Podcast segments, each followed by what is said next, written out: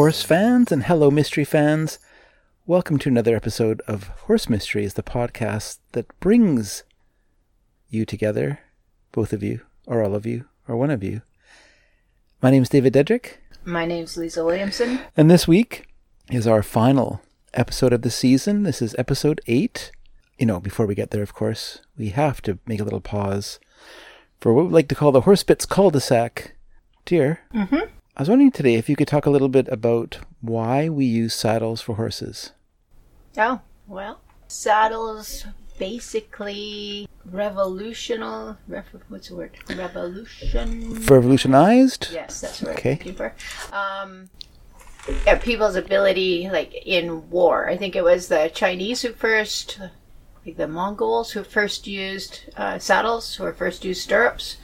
So basically, a saddle just gives you more stability on a horse. That's, Yeah. that's the kind of bottom line. It doesn't matter who you are or what your goal is. It gives you more stability on a horse, and it also spreads your weight out a little bit. Like I, there's a lot of people that advocate um, bareback riding. I, I am a big fan of bareback riding. In fact, I have spent the whole summer riding bareback. Actually, most of the year I've been riding bareback to the point that I was supposed to go on a show a week ago dressage and jumping, and I'm like, I have not ridden in a saddle for so long.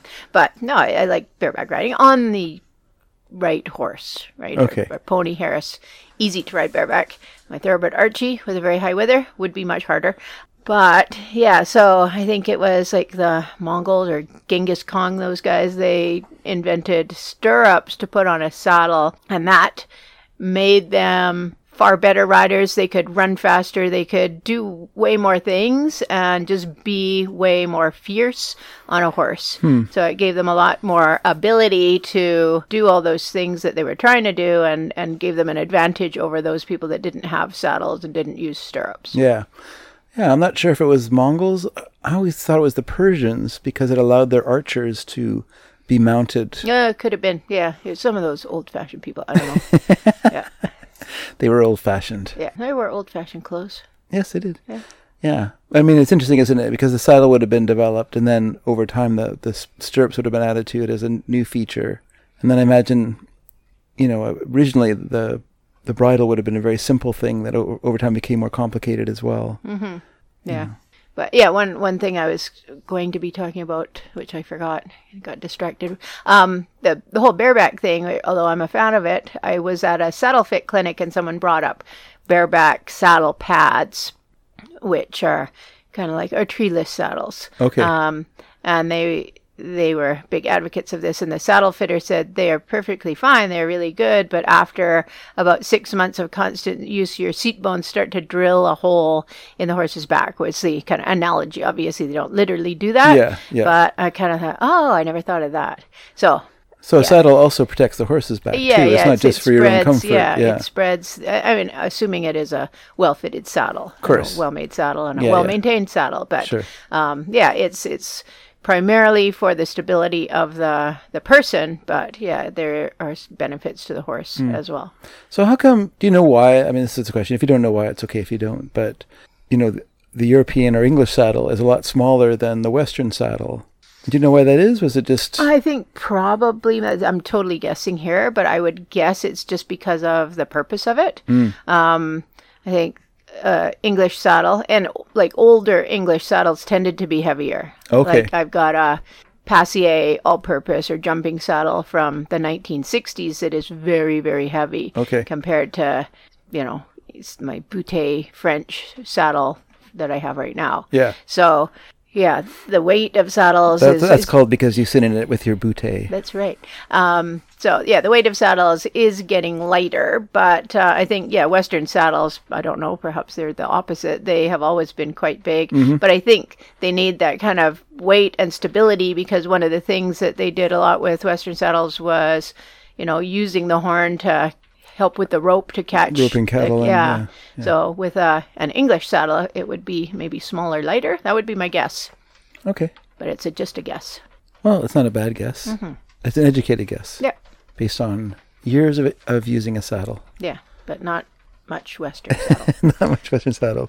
Well, I probably that's what I probably first wrote. I mean, for sure, that's what I first wrote in when I Western. First rode was Western. Oh, yeah, yeah, like as a a dude sort of. dude, dude ranch place. Yeah. Yeah, yeah, yeah, and Western saddles are very good for introducing people to riding because they have the horn that you can hang on to. Mm, so, mm-hmm. yeah, yeah, yeah. And I went from that to the English saddle because it's interesting. Like you, you think in terms of comfort, but like English people in the day rode, uh, you know, great distances on their horses. Mm-hmm. You know, which I, w- you know, it's sort of funny because you don't think about it. It like I never think about it that way because you're so used to the very common image of you know horse and cart, like horse and carriage or horse and wagon. You know, whether it's a British, you know, a wagon carrying Mhm. people or or a carriage carrying like rich people to places and things. They don't really think about the fact that it was also common for people to just ride a horse. hmm You know, and so it's it's kind of hard to think of. You know, that we're used to that as a Western image. We're not used to it as a as a European image hmm necessarily. Like in like in most popular things, although I'm thinking about it like a Sense and Sensibility, the uh, scoundrel in that, whatever his name is now, it's it's what is what is Elinor Yell or Marianne Yell? Well, Willoughby, well, Wellingby, whatever his name is, Wellington. Willoughby, Willoughby, Oh, maybe. Willoughby, yeah, Willoughby, yes. The, the he rides like a horse, just rides a horse around, Mhm. you know. And there's a scene also in another Jane Austen book, Emma, where where Frank Churchill rides his horse into London to get a haircut, hmm much to everyone's scandal, you know, that he would waste his day. Yeah. But Well, I think people would ride a horse for transportation, but also horses were just ridden for like business purposes as well. Yeah. Because I was told, I don't know if this is true, but that you know when we do rising trot, it's also called posting trot, and the Mm. reason it's called posting trot is because mailmen in England Yeah. used to have to ride long distances, and if you're just bouncing along, um, Yeah. it's not very comfortable. So posting was developed at the trot or whatever. They did it commonly, and so that's where the term posting comes hmm. from. That might be an old wives' tale, but yeah, I was told that by someone who is a very studious horse person, a well-known studious horse person yeah, who has a Oh, PhD. That's possible. That's possible. I, I don't know how much delivery was actually done on horse because, you know, there was so many mailboxes in those days. It, the mail was basically like tele- call, telephoning in those days. Like especially if you lived in London, there was three deliveries a day. Yeah, no, I, I know, think so- more th- in uh, pickup and three rural areas, Yeah, probably. yeah, Yeah, for sure. Yeah, like what my favorite one of my favorite authors, Anthony Trollope, rode a horse for his job, which was as a postal station inspector. So he would Mm-hmm. go from town to town to inspect the postal the post offices to make sure that they were following the rules. And, Yeah. and you know, so Yeah, I, I kind of, I, I maybe doubt the veracity of that story because I can't imagine that people didn't post already. before that time, Yeah. yeah, it doesn't make any sense, does it? Whatever. Yeah. Maybe they just, maybe this the word posting came from Mm, that. Yeah, before that was called maybe called, it was called a rising trot. Yeah, or bumping. I don't know. Whatever. A bumping not, trot. not bumping. Yeah, That's what they called it, not bumping. yeah. the comfortable trot. All right. Well, that's that was good. Thank you, dear. That was our final horse horse bits for the season. Yeah, season three. And now, what did you say? Sorry, I said season three. Yeah. for the season. Yes, season three. And so now we go to our main story, which you did reveal the title of last episode. But let's refresh your memory. This episode is going to be called Uh, fox, Catcher. fox catcher. Yeah. the uh, movie Yes. with Steve Carell. yes. Yeah, Or that's Carell, right. how yeah? Steve. Yeah, Carell. I think. Yeah, maybe. Steve Carell. Yeah. And I sound like such an ignoramus, like as if I don't, or a, or a phony, maybe I should say, like as if I don't know who Steve Carell is. Now tell me, who is Steve Carell? Star of The Office, you say? I've never heard of it. 40 year old virgin? What? Anyway, so yes, Foxcatcher. All right, well, Yeah, so if you know the movie, you probably are familiar with the fact that he was a wrestling coach. So why are we looking at this story now? wait, he was, a, was he a wrestling coach or was he a sponsor of. Well, in his mind, he was a wrestling coach. Okay, Yeah. So we'll get into it. let's get into that. We'll get All into right. it, and you will, we will see the horse connection with this as well, which is actually, I think, figures very prominently in this story. All right. That's maybe just my take on it. All right. I'm going to sit back in the Horse Mysteries armchair now. Okay. And if my eyes are closed, I'm just concentrating very deeply on what you're saying. Okay. So let's hear the story, dear. All right. So January 26, 1996. What were you doing then? 1996? Mm-hmm. January 26, 1996? I was in uh, farrier school at that time. Oh, were you? Okay. Wasn't I? Oh No, no, I I, think wouldn't have been. were No, I would have been out by then. Sorry. No, no. I guess we were probably living at your parents' place. No, no. No. We'd sold our house. No. Because that was ninety seven. Oh, we maybe. Or was it ninety seven? That no, I don't know what we were doing. Ninety six. I don't know. I was li- we were living in the townhouse then. Yeah, yeah. I was so you're a dad of a. I was uh, scraping along as a as a low level farrier, and uh, I had a, a little daughter. yeah. Happy times. They were they were happy times. Yeah. So where this takes place is a guest house located on part of the 800 acre Liseter Hall Farms estate, which is on Goshen Road in Newtown Square, Pennsylvania. Okay. Goshen. Oh, Goshen, is that how you say it? Yeah, it's a Okay. biblical Oh, biblical name. so, uh, Land of Goshen. oh, really? What does that mean? Uh, Goshen is like some place, like a physical place in, in the Old Testament. Oh, okay. I don't know if it was like a promised land kind of idea. I'm not too certain of it, what exactly it meant. I once knew, but I can't remember now. Yeah. So what happened on that day? So on January 26, 1996, the property owner and wrestling coach by the name of, and I'll, I- I'll, say, I'll say this name wrong too, probably, John Eleuther DuPont. Okay, Eleuther? Is that how you say it? I'm looking at it now. Mm-hmm. John. It's like uh, French. Oh, El- Elu there. Yeah, I don't know. That's strange. Yeah, it is different. Anyway, But his last name was also French. yeah, that yeah. sense. So the family was originally French a long time ago. Yeah. Um, so he's 58 at the They time. were of the bridge. So he was being driven around the estate. So this is his own estate that he's on, this Yes. Liseter Hall's Farms, um, by his security consultant, a man by the name of Patrick Goodale. Okay, They were looking for storm damage caused by a recent freezing rain. I see. So This is 96. yeah, 96. And it's January of 96. Yeah. So DuPont asks Goodale to drive uh, DuPont's silver Lincoln Continental up to the guest house on the estate. Uh, and in that guest house, Olympic gold medalist Dave Schultz, who was 36, lived with his family. Uh, sorry, sorry to interrupt you one more time. Yeah. Was that the year we had that really crazy snow that I lasted it around was, forever? yeah. I'm just thinking that I think it was like a bad winter for everyone that year. Yeah. Yeah, it's interesting that because Pennsylvania and I think New York, like those areas that were affected by the um, the caterpillars and caused the full Oh, deaths. yeah, yeah. And then we had the similar thing. So we, seem to have, yeah, sometimes similar Yeah. similar if we're on the bad same, weather. as if we're on the same continent. Mm-hmm, yeah. Anyway, so yeah, Dave Schultz and his family have lived in this house since 1989, and hmm. Schultz's job was coaching at DuPont's facility on the farm, and at the same time, he was training for his comeback in the 1996 Atlanta Olympic, Olympics. So, and he was going to be part of what was called Team Foxcatcher. Okay, it's a great name, by the It way. It is. It is. Yeah. So Schultz at the time, as they pulled up, was already outside in the snow, and he was working on the radio of his Toyota Tercel. Hmm. So the car pulls up. DuPont rolls his window down, and Schultz waves and says, "Hi, boss." DuPont screams at Schultz, "You got a problem with me?"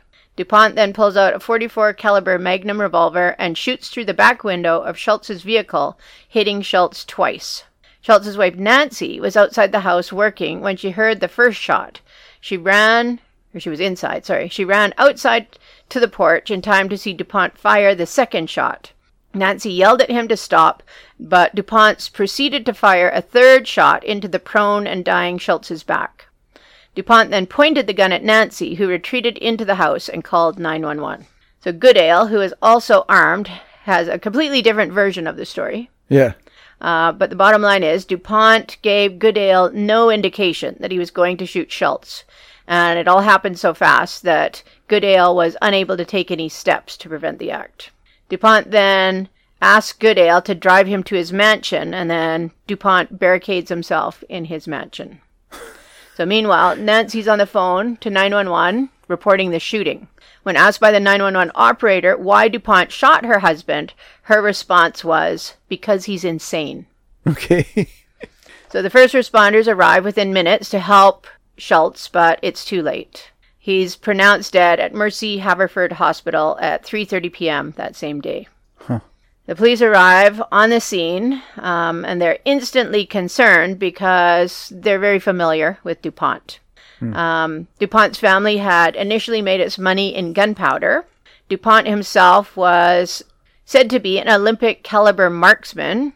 The police were very well aware he had a variety of weapons and tactical equipment on site. I see. Uh, the police were very familiar with DuPont and his property because DuPont had in the past granted them use of his training facilities. Um, and the police and DuPont had recently just had a major falling out, and he had banned them from the property Okay. or from using his facilities. Yes. So next, it was a 50 and a half hour long standoff. So John DuPont closes himself up in the mansion in a steel lined room intended as a bomb shelter, but which is normally used as a library. Okay. On scene, they have 70 officers, a 30 man SWAT team, and an FBI negotiator called Thomas Culpels. Law enforcement tries various tactics from shining blinding lights into the house to restricting DuPont's phone access with the negotiators. Ultimately, the police resort to turning off his heat. DuPont, a short while later, exits the building in an attempt to fix his heating issues and is apprehended before he can re enter the mansion. So upon searching, yeah, he, he kind of, I remember seeing the movie and he had phoned them and he goes, okay, I need to go out. It's cold in here. I need to go out and fix the, the heat. You guys won't, you know, like stop me. They're like, oh no, we won't stop you. And then he went outside and they got him. I don't know if that's actually true, but that's how it went Yeah, down in the movie. So Yeah. anyways, yeah. Well, Anyway, is- in either case, it just seems sort of naive that you're just going to sneak out Yeah. in the middle of this tense negotiation. Yeah. You know, there you're you got in like sort of- 80 people. you're in a big standoff with the police. You're just going. I'm just going to Yeah. to go fix the. Just excuse me for a minute. yeah. Pay no attention Yeah. to the man leaving from the back door of the. He's, the he's making a little T sign with his hands. time, time. Yeah, yeah. Okay. So the, after they had apprehended him, the police searched the house. They found 15 long rifles with scopes, night vision equipment, various handguns, and something called a street sweeper, which is a specialized multi-shot drum-driven gun. So basically, your typical Americans Yeah. artil- or armory. Yeah. So it was loaded with 12 gauge rounds, and they also found multiple protective vests, like Kevlar, I guess. Sure, sure. So that was the incident, and that was the immediate um, I mean, outcome. to be fair to him, he wasn't wearing these things or using them No, against the police. no, but they were there. but so. they were there. So yeah. Mm-hmm. the police were aware of these, that he had a lot of artillery and that they needed to be careful. Yes. They couldn't just storm the house. Mm-hmm. Okay.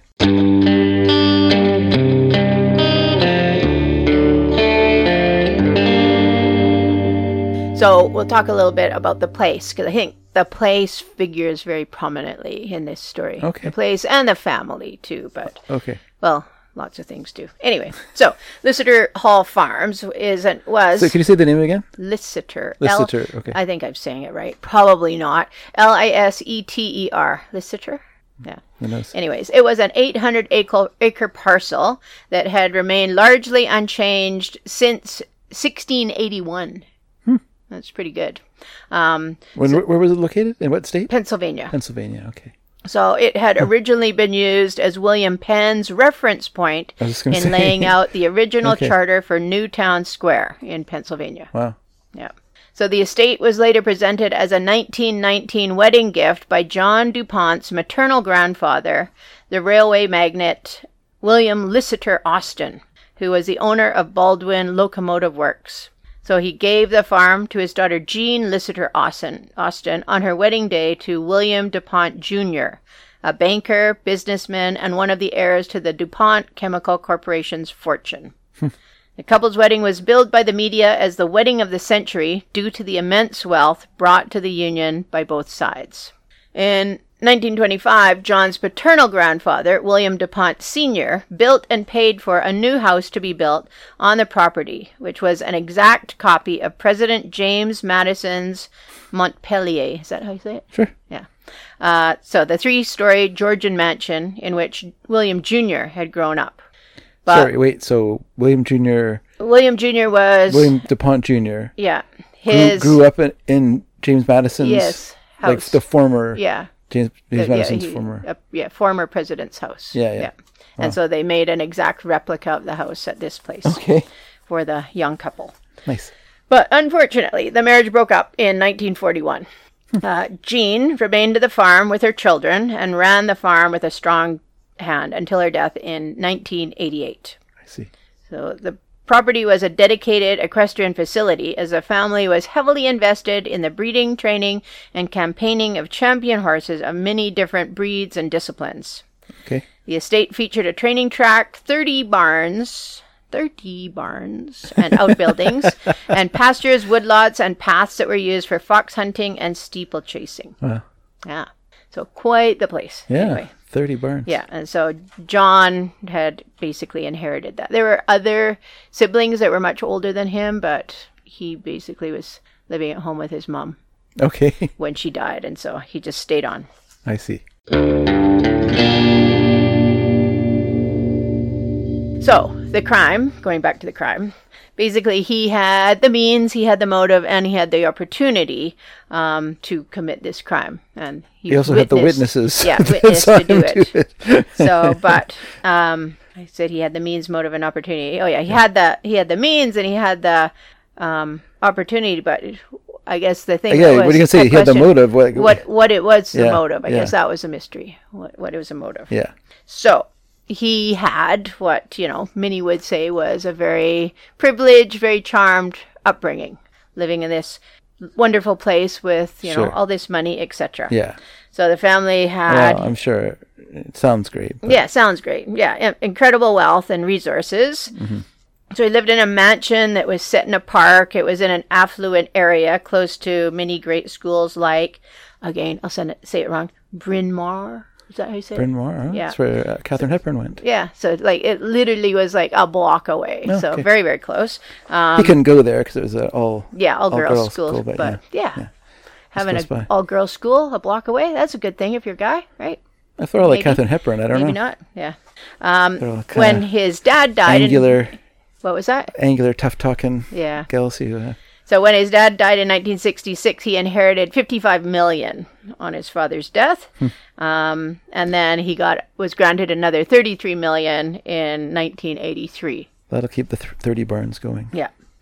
But at that point, his mom was in charge of all that. Oh, and It was her money. Yeah. So, um, but in spite of all this good fortune, John was a product of divorce, and he was raised by a woman who is described by um, many people as being a cold mother. Okay. Um, she seemed to value her accomplishments of her animals over that of her son. Um, and in order to get his inheritance, John was required to marry, but he his marriage didn't last. It was not happy, Okay. but that's why he got that thirty-three million. I see. Yeah. He's bought off. So it was rumored that John DuPont was sexually conflicted. I see. So, according to some, he had been injured in his early 30s in a horse riding accident when he landed on a fence. Okay. The result being that his testicles became so badly inflamed that they both had to be removed. Huh. Yes, and it was also rumored that they had been replaced with prosthetics. That's odd. I, it is odd. Anyways, How come, um, how come I wasn't given that option? I don't know. Wind chimes. Oh. Uh, uh, so, Is that uh, seems kind of odd to me that no one said at the time. Like, do you want to? You want need you want a fake one? That's, I probably would have said no, but I just it wasn't even an option. no. Maybe they weren't. maybe- Oh, I don't know when he had his done. So this is a while ago, so he would have been born 1950, so if that happened, it would have been 1970-ish, Yeah. no, 1980. 1980. Yeah. 80-ish when it happened. So yeah. So apparently he had to take daily testosterone shots, but sometimes he forgot to do so. Okay. And that they felt that maybe contributed to his sometimes erratic behavior. He didn't always have erratic behavior. Okay. In 1988, um, uh, Andre Metzger, who is the assistant wrestling coach at Villanova University, which is also just around the corner, Wow. um, John DuPont, he was a benefactor and head coach at of wrestling uh, at Villanova. So this Andre Metzger claimed that he was fired when he spurned DuPont's sexual advantage advances. So Metzger went on to file a sexual harassment suit against DuPont. And some speculated that John had expressed similar feelings toward both the happily married Schultz and his brother Mark when each were coaching at the facility Okay. but whatever. Um, Dupont was was fairly intelligent, highly intelligent. So he he claimed to have a doctorate, but I also was only able to find evidence of him getting a bachelor's. Okay. So, anyways, he he at least had one degree. Sure. And it was in natural sciences, but he did claim to have a doctorate. Um, he had a passion for ornithology, and he had a Philippine parrot and a Mexican sparrow that were named after him. So, like the actual species was named. Oh, I see. him. Okay, Yeah. I see. Not not just like one. he the whole owned. species. Was He named- owned. yeah. He owned the. And they called it. One was called John. The other one was called John junior Mhm. Yeah, that's right. So he also uh, valued philanthropy. He thought it was very important. Okay. And he had established the Delaware Museum of Natural History in Wilmington, uh, which he built, funded, and then donated his personal collection to. Be funny if it was in Wilmington, Vermont. so there's a Wilmington, Delaware, and a Wilmington, Vermont. Yeah, pretty sure it was in Delaware. Okay. So he also. Is called the Delaware? Yeah. Yeah. So he also believed that mentorship was valuable uh, because he supported various athletic teams and athletes in many different sports over a period of three decades. So he also was ambitious and had dreams of athletic glory for himself. Okay. So he had made many attempts to gain a foothold in Olympic level competition. So initially he tried to be a swimmer when he joined the Santa Clara Swim Club out in California in the 1960s, Okay. which produced numerous top swimmers. Okay. Um, there he was said to be the slowest guy in the pool, but a dedicated athlete. Okay. So later, he tried to gain a berth on the U.S. modern pentathlon team. And finally, he tried out as a wrestler, ultimately competing in three international competitions at age 55. Seems a little long in the tooth to be competing at an Olympic Yeah. level, but okay. So, but it was sad, like reading about him when he was trying to be like a swimmer, when he still was young. Yeah. And But he just Like- wasn't. He wasn't an athlete. no, no, if you saw pictures of him, you're like, yeah, that guy's not an athlete. But like, Yeah. he was so convinced, you know, that if you just tried hard enough, you could do it. Sure. But yeah, he's he's the uh, walking proof that that's not always the case. Not even if you throw enough money at it, can Yeah. you can you do it? It's, So, but yeah, it was obvious that he wanted nationwide recognition somehow, some way. Um, so he attempted to get his likeness on a postage stamp in the U.S., but learned that only those who had died already Yeah. could get uh, be on a stamp. So then he went and cut a deal with Antigua-controlled Redonda, which is town, I mean a country, um, to become the subject of a series of stamps depicting him in various athletic poses. So he was also, unfortunately, prideful. Uh, so, no, really. Yes, yes, he was. This is shocking to me. A man who paid a country to put his likeness in various athletic poses is, is prideful. Wow. Yeah. Strange. There, yeah, there were reports of wrestling matches that were set up both in the U.S. and overseas, where when he competed, his competitors were made to understand that they had to take it easy on him. Yeah. Yeah. Uh, so this included a public match where John wrestled against Olympic gold medalist J- Dave Schultz, who was two decades younger than him, and John won in quotation marks. but it was it was always kind of it seemed like, like he was generally he genuinely believed he had won those matches. Like I think the other people set it up. So Yeah, that yeah.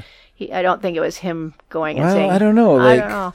people, Yeah, I know people. people can, be believe so what they want. Delusional. Yeah. Like I remember, it still bothers me to this day. I was playing Risk with a with a person one time. I this is the, like the first time I'd ever like played, like you know, I didn't really know them very well, and they came over to to my house and we started playing Risk, and I was winning, and they're getting so mad, like so mad. They're like throwing the dice around and stuff like that on my parents' house, and I was like, this is no good. Like this is crazy. So. I just made like the most obvious dumb error in the world. I just thought anyone would know that I made like a I obviously made this stupid blunder. But no, like he was not only was he a bad bad loser, he was the worst winner I've ever played either. Because he just started crowing and acting like he was like the smartest guy in the room, and just it made it even worse because it was so obvious to me that I made the mistake and let him win. Mm-hmm. But he really thought that he had done it, or he apparently thought he really done it. Yeah. I was resolved after that to never never do that again. No. they're so unbearable. Yeah. Yes, I know. It's, people are strange. Mm-hmm. That's what I'm saying to you. Yeah. So he's also said to be eccentric. Well, I think we've established that. Yeah, yeah. Uh, But I'm glad you spelled it out for Yeah. us. He- At various times, he had claimed to be the Dalai Lama, the president of Bulgaria, and the Holy Child.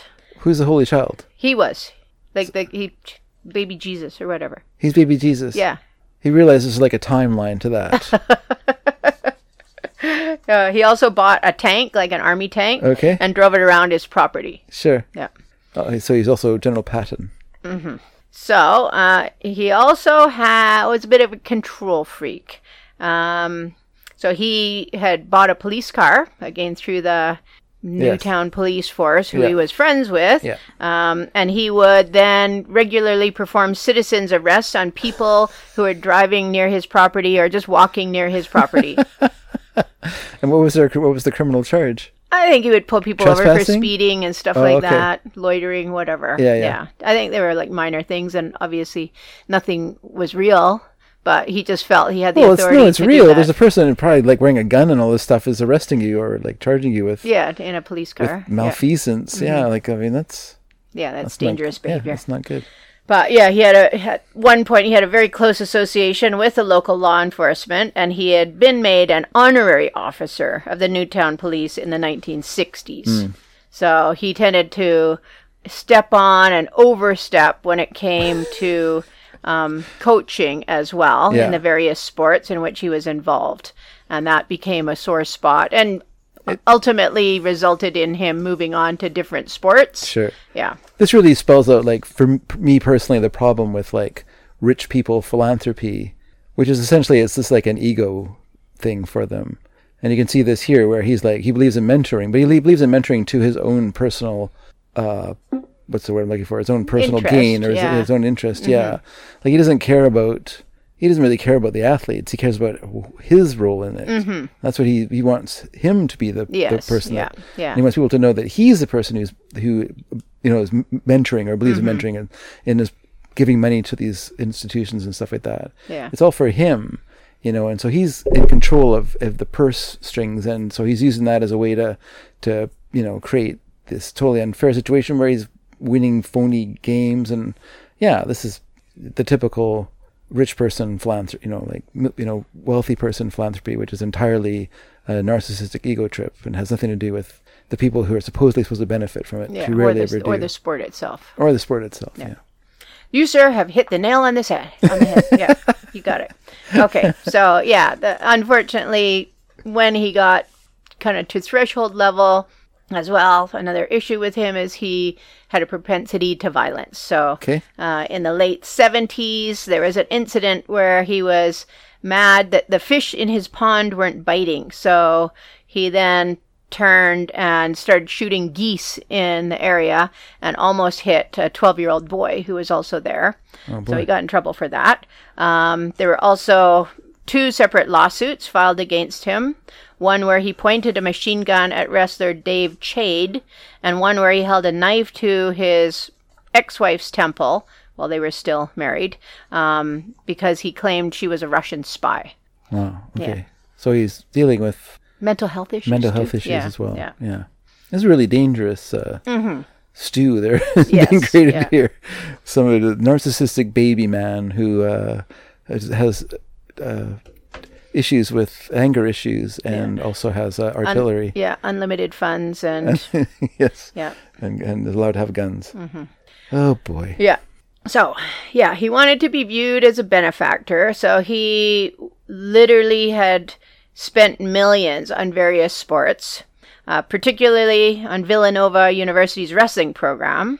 So this included the creation of a sports pavilion that bore his name. Uh, in the 1980s, he was sponsoring Olympic level wrestlers, and for almost a decade, he donated just under half a million dollars a year to an organization called Wrestling USA. Uh, he I was love that Beach Boy song. Oh, yes. Uh, he was good at identifying lesser known, known sports, um, determining their needs, and then he would sweep in like a hero and give them everything they needed or that they thought they needed. Yeah, Yeah. yeah. What they didn't need was him. That, that's the thing, right? There's your there's your hidden cost in this in this whole thing is Mm-hmm. the fact that you've now got this barnacle attached to the to your and not even like a good barnacle. No. it's a bad barnacle. Yeah. Are there good barnacles? I don't know. So, yeah, when his mom died in August 1988, um, it was it was said that his mental stability suffered pretty much immediately. So, she died at 91 and he had always pretty much lived at home with her. But he immediately changed the name of the farm from Liseter Farms to Foxcatcher Farms. So Foxcatcher was the name of his father's first thoroughbred. I see.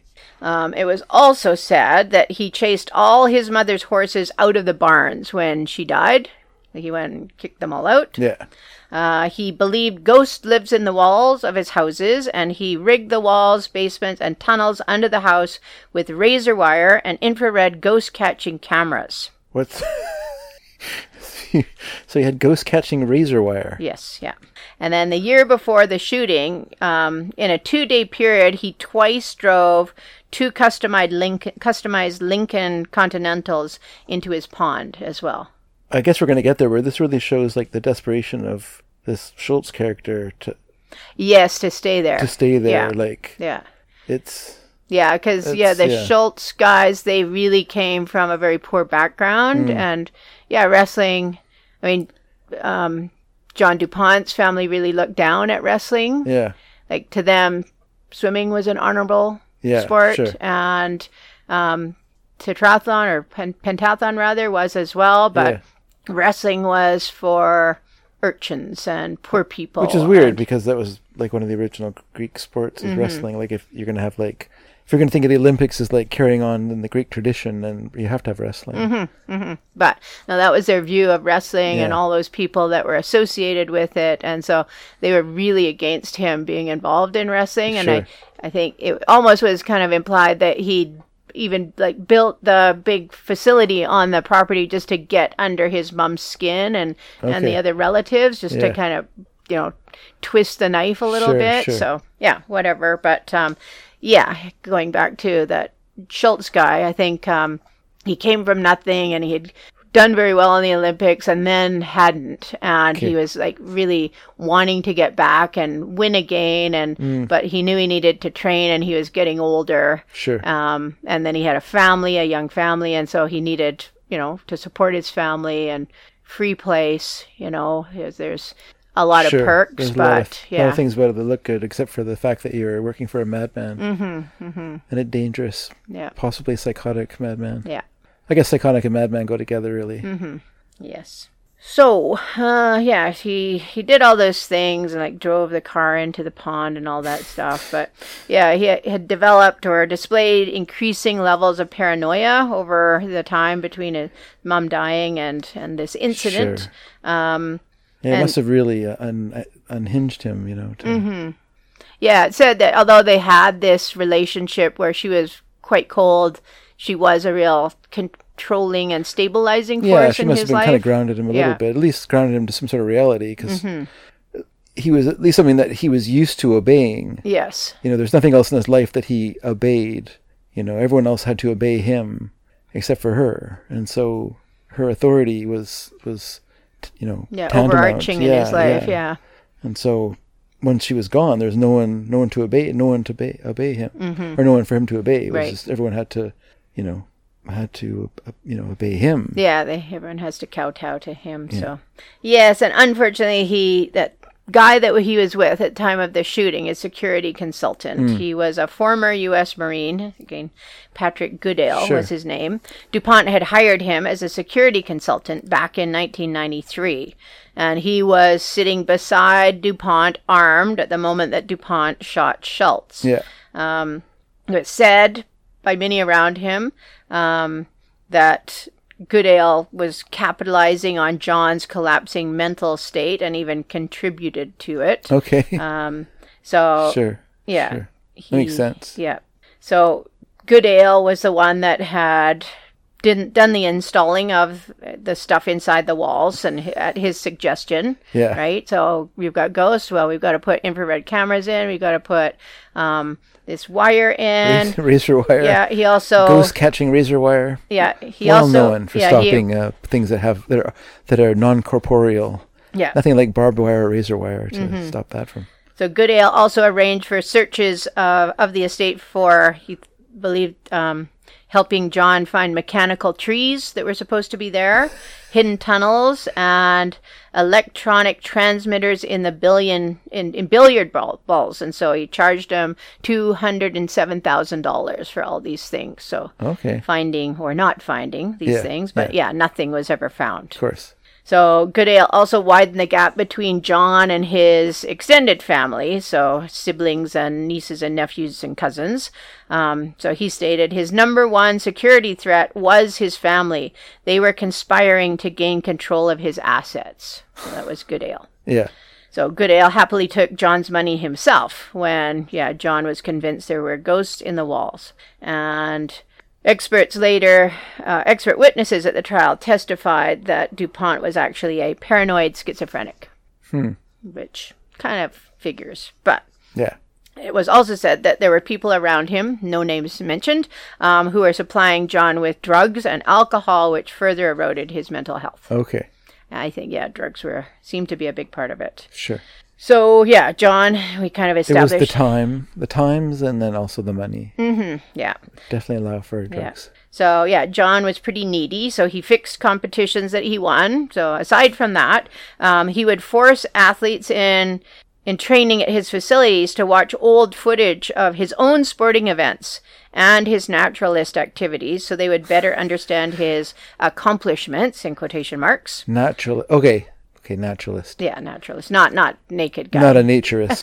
There's a difference there. I was thinking naturist, and I was like, "What? Wait a second. So here I am. Yes, you are, John. Yep. So John even installed a special 800 number so his athletes could phone to tell him how they did at competitions and then thank him. That was part of the Of course. yeah. Oh my gosh. Yeah.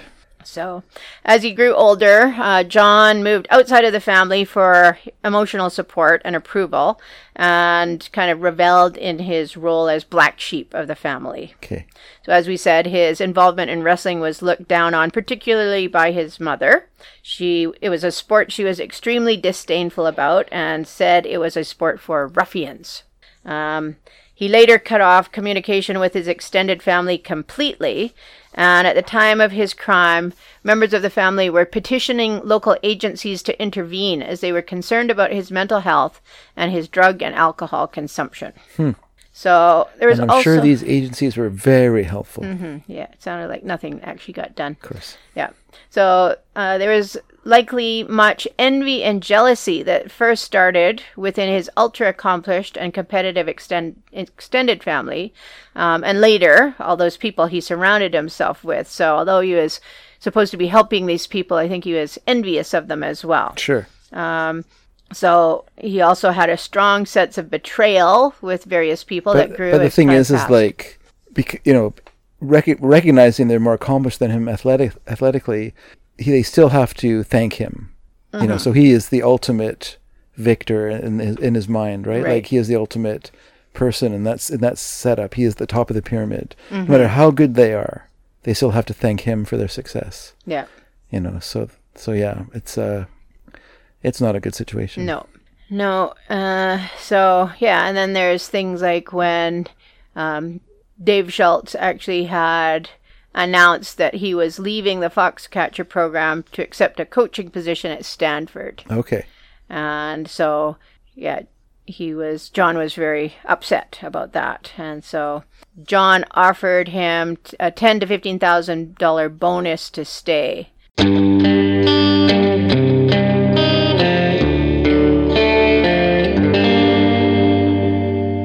We will talk a little bit about the DuPonts now. So, do, what do you know about the DuPonts? Anything? Teflon, Teflon, yeah. Yeah, they made money on lots of different things. Saran wrap. Is that DuPont? I don't know. I think it was gunpowder first. Yeah. But yeah, many, many different. I always think of paint, but I don't know if that's right. Anyway, um, so anyway, he had a family that was very accomplished, um, and so he had a lot to live up to. So the DuPonts originally made their money on gunpowder, and even today, they're still one of the richest families in America, worth 15 billion. Well, I think that didn't they didn't they sell off the? Oh no, I'm thinking. Anyway, it doesn't matter. Yeah, I think I think a lot of it, like the family tree, is huge. Yeah. like it, this goes back, I think, two hundred years or whatever, and so hmm. there's 60 or over 100, oh, probably more than that, like lots and lots and lots of people that all this money is filtered down to, and there's still seemingly a lot of money left. Yeah. Yeah. yeah. And I think it's just continuing to produce money as well. Yeah. Well, it feels like the company exists outside of the family in a way Mm-hmm. that it's just, you know, run by smart people who Yes. are Yeah. create continue to create innovations that are patented by the company that make more money yeah. for the company, etc. Yeah, I think so. I think it's not DuPont's in there doing it too No, much no, anymore.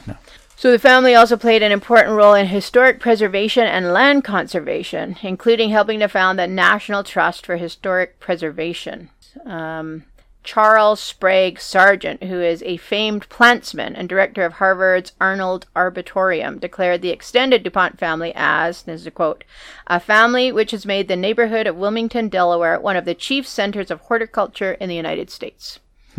So there, oh, 4,000. So there's 4,000 descendants of the initial DuPont guy, whose name I will not try to pronounce. Eleuther Irene DuPont du Nemours or something. And the majority of DuPonts have led well-ordered industrials, indus- industrious lives, and many have shared a great passion for horses. So here we're going to get into the horse part. Okay. Why are we talking about this on a horse show? Well, this is why. These are horse people. Yeah. So the DuPont family has been prominent in the breeding of top horses, starting with John's grandfather William Sr., who is a prominent horse breeder, judge, and active member of the hunt. He bought ponies for his children William and Marion, starting their lifelong love of horses.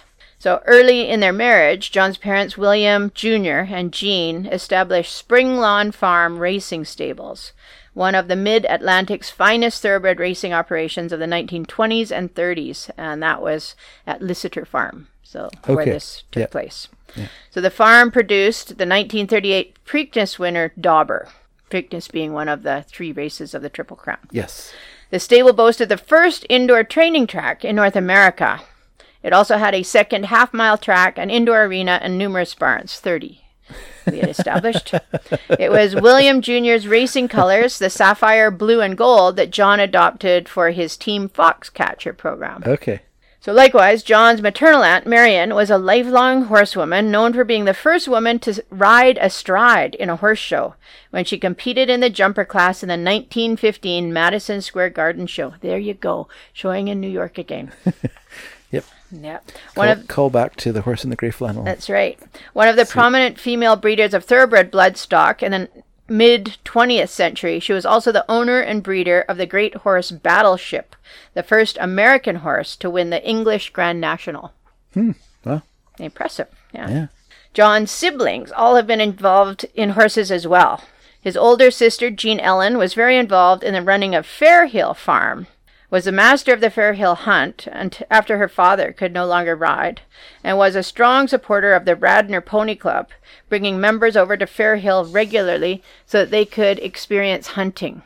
So Fairhill was the site of one of the most prominent three-day events on the East Coast. Okay. Yeah. Well, what So- would they what would they hunt there? There's no foxes to hunt actually. I so- think there are. Oh, there are foxes Yeah, in because I know there's fox in um, Saskatchewan. Oh really? Yeah, and I think they do fox hunting in um, Ontario. We Okay. just here we don't do fox hunt. A because we don't have fox. We could go after coyote, but yeah, we just they just decided when they started Fraser Valley Hunt here, it will be a drag hunt. Okay. And that was way back in the '60s. I see. Yeah. Very progressive. Hippies. I guess. Yeah. So uh, his younger brother, or half brother, William the Third, who was the owner of a horse called Tampa, owner of the Tampa Magic, not a horse, uh, sports team. Yes. Um, but he's also a racehorse. Tampa owner. Orlando Magic. I don't know. It was originally Tampa Magic, I guess. Okay. Um, and his brother Henry is a computer scientist and philanthropist in his own right, and he's a founder of Child Incorporated. But he also owned Nemours Morgan Farm and enjoyed driving his four-in-hand carriage. so all his siblings were horse people. Yeah. So while William Jr. was establishing Springlawn Farm, he was also systematically buying up land around Bellevue Hall in Delaware, a place he had inherited from his father. He also began buying nearby land in Cecil County and in the area surrounding Liseter Hall Farm. So it was on the 8,000 acre Cecil County property that he established Fairhill Farm after his divorce from Jean. So Jean stayed at Liseter, and then um, John's dad went and started Fairhill Farm. Okay. So shortly after he got divorced, he married a lady called Margaret Osborne, who was then the number one ranked world female singles tennis champion. I see. Very sporting family. Yeah. Yeah. So Fairhill Farm. Just like their son, John. Yeah, Fairhill Farm, as I mentioned, was a an eventing place. So it boasted a turf steeplechase course modeled on the world famous Aintree course in England, on which William Jr. started hosting the Foxcatcher National Cup, a 19 obstacle steeplechase. So the property, which straddled the Pennsylvania and Maryland border, has a world famous event, the Maryland Five Star at Fairhill, that still runs today. He named the Maryland portion of the property Foxcatcher, and from there ran the Foxcatcher Hunt Club, uh, one of the best known in North America.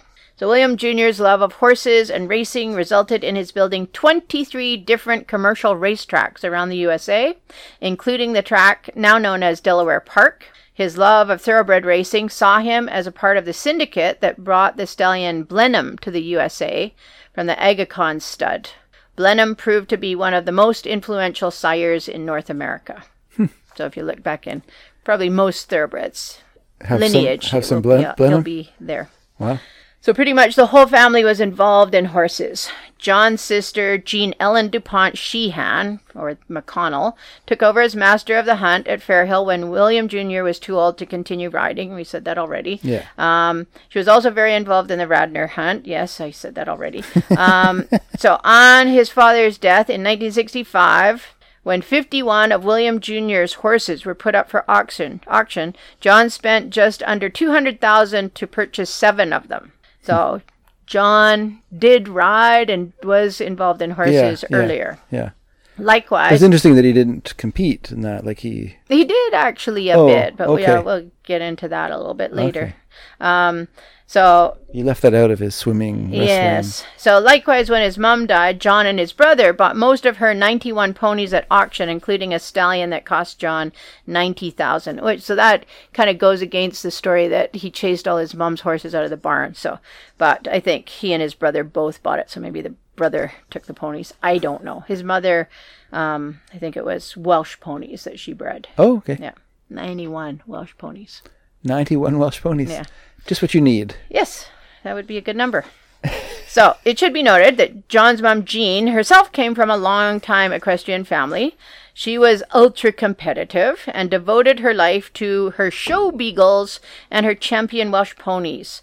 Um, and her ponies dominated for half a century in the top shows, notably winning championships at the prestigious Devon Horse Show for 78 shows or years in a row. Wow. Yeah. So her horses were said to have won in excess of 32,000 ribbons at horse shows over her lifetime. And when she entertained at Liseter Hall, it was typically in the room in which she housed her ribbons.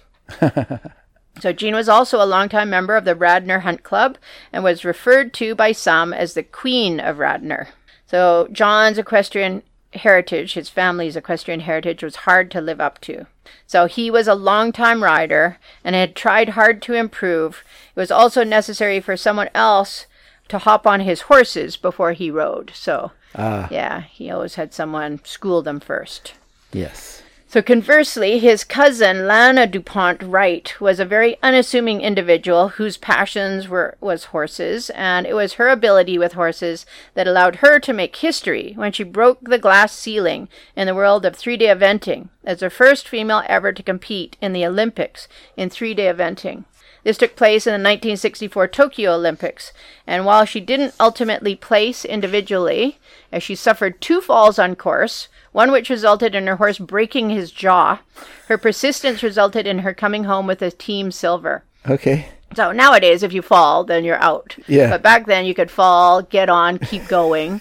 And so, yeah, she had two terrible falls, and in spite of her horse breaking its jaw, got on and continued. Poor horse. I know, like finished the cross country course, and then went the next day and did the stadium round as well. Jeez. I know. So she now has her place in the U.S. Equestrian Federation Hall of Fame. Then, once she had her, uh, you know, she'd already got to the top with eventing, what else to do. Yeah. So she turns to the new, fairly new sport of combined driving. Um, she excelled at that internationally as well.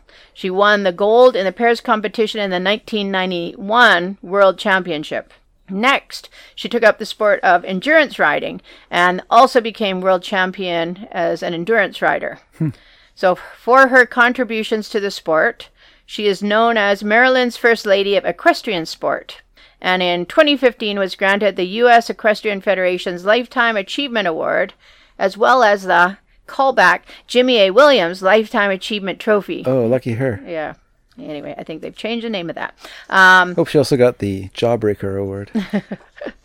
I think she was a good person, though. I think she was. I think that was just that's just what people did. Unfortunately, yeah, I guess you're Yeah. right. And I mean, when you're in the competitive moment, you're not really thinking in that way too. No. I mean, if probably she broke her jaw, she also would have ridden to the end of the Mm-hmm. end of the race too. Yeah, like I think Princess Anne, didn't she fall in the 76 Olympics, broke her either arm or collarbone, got back on and continued yeah, riding. yeah. Yeah. so that was just the way back then. Sure. Okay, so in addition, People were tough customers. Yes, yeah. So in addition, And Lana crazy. was yeah a world respected or well respected breeder of Connemara ponies. So Yay, yeah, and one of the ponies. founders of the U.S. Eventing Association. Hmm. She also worked tirelessly with local pony clubs, first supporting Middletown and then St. Augustine. She hosted their activities on her property, which was called Unicorn Farm. She provided all the horses and ponies for the kids to ride and mentored the members as they came along. One of Lana's biggest payoffs came when her own daughter, Belle Wright Morris, was shortlisted for the 2000 Olympics and placed in the top five at badminton. Unfortunately, Belle died uh, suddenly and unexpectedly uh, at a very young age, but nothing to do with horses. So Lana's mother and John's aunt, Allaire Dupont, who was a champion tennis player and Olympic trap shooter, who set a national endurance record for women gliders, was arguably most notable for being the breeder of the legendary thoroughbred racehorse Kelso, who was an unprecedented five-time horse of the year. So another notable relative was cousin Patsy DuPont, who bought an adjoining 500 acres next to Fairhill that she christened Fairview. She was a well-known competitor in the hunter ring, and she was also joint master of the Fairhill Hunt. But her most notable contribution she made to the horse world was in bringing the Pony Club to the USA when she started the Fair Hill Pony Club in 1953, an organization she ran until her death. Wow. She was called Miss Patsy and mentored generations of future Olympians and equestrian professionals. So, unlike other branches, the Fairhill Pony Club was almost completely underwritten by Patsy, and for decades she maintained 30 plus horses and ponies for the members, taught the lessons, and took the groups on annual field trips, such as attending the horse show at Madison Square Gardens in New York City. Callback. Yeah. She also sponsored the local hunt club after the death of John's father, William DuPont Jr., in the 1960s, and did so up to and beyond her death, leaving a financial legacy that will benefit the hunt for years to come. Wow. So, other notable DuPont relatives includes John grandfather, So I William. bet you, I bet you like her. I do. I like her and I like Lana. Some of the other people are like, ugh, I don't like you, but uh, I like those two guys, those ladies. So I include uh, John's grandfather, William DuPont Sr., who was a noted breeder of hackneys and percheron horses. Okay. And he traveled extensively to judge at horse shows. So the DuPonts, as equestrians, were barrier crashing innovators and legacy builders. The members of the family who were closest to John geographically were high achievers and were immersed in every aspect of the world of horses. But John had unrealized dreams, obviously. Yes. Yes. I think again, like like thinking about all those people that lived around him, cousins, brothers, sisters, mums, dad, you're like, ugh, who who, uh, who look at me, who am I, I'm this goofy looking little guy, you know? and so yeah, I think he started off riding and going in horse shows, but yeah, Did not have the aptitude out, for it. Yeah. Yeah. and then yeah, anyway. Well, yeah, because everyone else, because you, there's all these people, not everyone, but all, there's all these people around you who are so stellar that even your small accomplishments aren't enough to, you know, to make it yeah, to make it bring attention to you. Yeah, so not at all, that's yeah. no no point doing this. So we got to move on. Mm-hmm, yeah. Time time to become a swimmer. Yeah. Yes, so I think we will go and look at his trying to move through that grab that that brass ring or whatever. So Okay. so he was a man that could buy anything. He hailed from the family that could do anything. They set their mind to, but he was a man who had Olympic aspirations that were never realized. So, uh, while at school, he swam for Harvard, Haverford, his school, and in college, he swam for the University of Florida. So after graduation in 1963, he bought an estate in California and started training with George Haines, who was the best swim coach in the nation. So his aspirations were to make the 1964 Olympic team. Yeah. But you know what? You need to have that athletic Yes. something. Yeah. It soon became apparent that John, who is not a natural athlete, but admittedly a very hard-working one who never missed a practice, was never late, and worked diligently at every exercise, did not have what it took to make mm-hmm. the team. So Coach George Haines and another club official sat him down for a talk, and ulti- ultimately were able to redirect John to the lesser-known Olympic sport of modern pentathlon. Which does have swimming as a Yes, as a part as yeah. part of it. And then he al- already was a rider, Dirty rider. He so he maybe he was a practice marksman by this point or had spent some time Yeah, I don't know, but um, one of the things, having known many people that were modern pentathletes at the Olympic level, Yeah. Often it is the riding that people do poorly. Hmm. And I mean, nowadays, well, not nowadays, but from the Japan Olympics most recently, Yeah. I mean, it was the riding that is resulting in modern pentathlon being in the news very negatively, and I think being taken out of the Olympics. Oh, was taken out? I believe it's taken out, and they're also reconfiguring how it's run. And I think the horse part is out now. Oh, that's too bad. Yeah, I should have looked this up, but yeah, there have been big changes to the hmm. sport. But definitely, you know, the riding has always been the weak link for hmm. mini. So, Yeah. so yeah, modern pentathlon is a sport that has the athletes run, swim, shoot, ride, and fence. So, oh, here it is. Um, it gained headlines as a sport at the 2021 Tokyo Olympics when a member of the German team who was sitting in first place had trouble getting her horse to go forward. And it wasn't her horse, they ride borrowed horses, Yeah. and the horse has already been in and done a round with another competitor because they don't, don't have enough horses Yeah. to give one for everyone. Yeah. So they were sharing. And while on camera and under the gaze of the world, the rider had a meltdown when they could not get the horse to go. Um, the coach tried to intervene, but just created a worse situation as it was seen that she was actually punching the horse in the hindquarter. She was just basically pushing it, Yeah. trying to get it away from the gate. That was interpreted as punching. Um, the competitor who was Boy, sitting in first place. For a horse, a horse to feel you punching its hindquarter, you'd practically have to break your hand. Yeah. So the competitor ultimately was eliminated. Uh, the coach was immediately sent home for abuse of the horse. And currently, modern pentathlon has now been reformatted, reformatted by the IOC and will no longer be running at the Olympics in its previous format. Boy, oh boy. But back in John's day, modern pentathlon had decades to go as a sport. and at that time, there were only 25 people in the country with the financial support necessary to do all the training and competing that they have to do to qualify for the Olympics. And the people that I know that have done uh, modern pentathlon at that level, yeah, Yeah. that's a big thing. Like it Sure. just costs a lot of money because with five sports that you have to train for, you are training continuously. Like there's no time for part-time job. There's no time for coaching to raise money. There's no time for anything else. You are just like training constantly. So, John already knew how to run, to swim, to shoot, and to ride. So, he just had to add fencing to his repertoire. So, much more attainable than his swim goals. So, John hired a man called Lajos Csiszar, one of the nation's top fencing coaches, to work with him. And later, he met swim coach Jim Goffbron, who coached John for the next decade. decade. Goffrin became more than a coach and was a friend, confidant, and companion. So the two traveled to foreign destinations such as Fiji and Samoa, and Goffrin was a frequent guest at Liseter Hall. So in 1965, John turned Liseter Hall into a training facility for modern pentathlon. He had running trails installed around the property. He commissioned a shooting range that was the exact replica of the FBI shooting range at Quantico.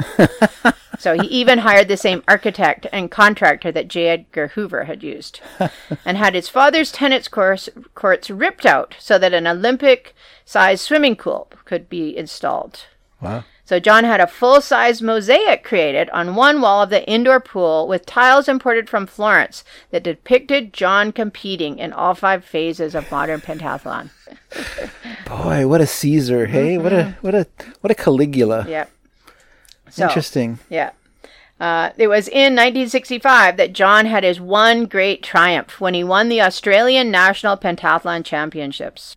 Sadly, Australia was not a country with a great history for modern pentathlon, nor did John have much competition at the tournament.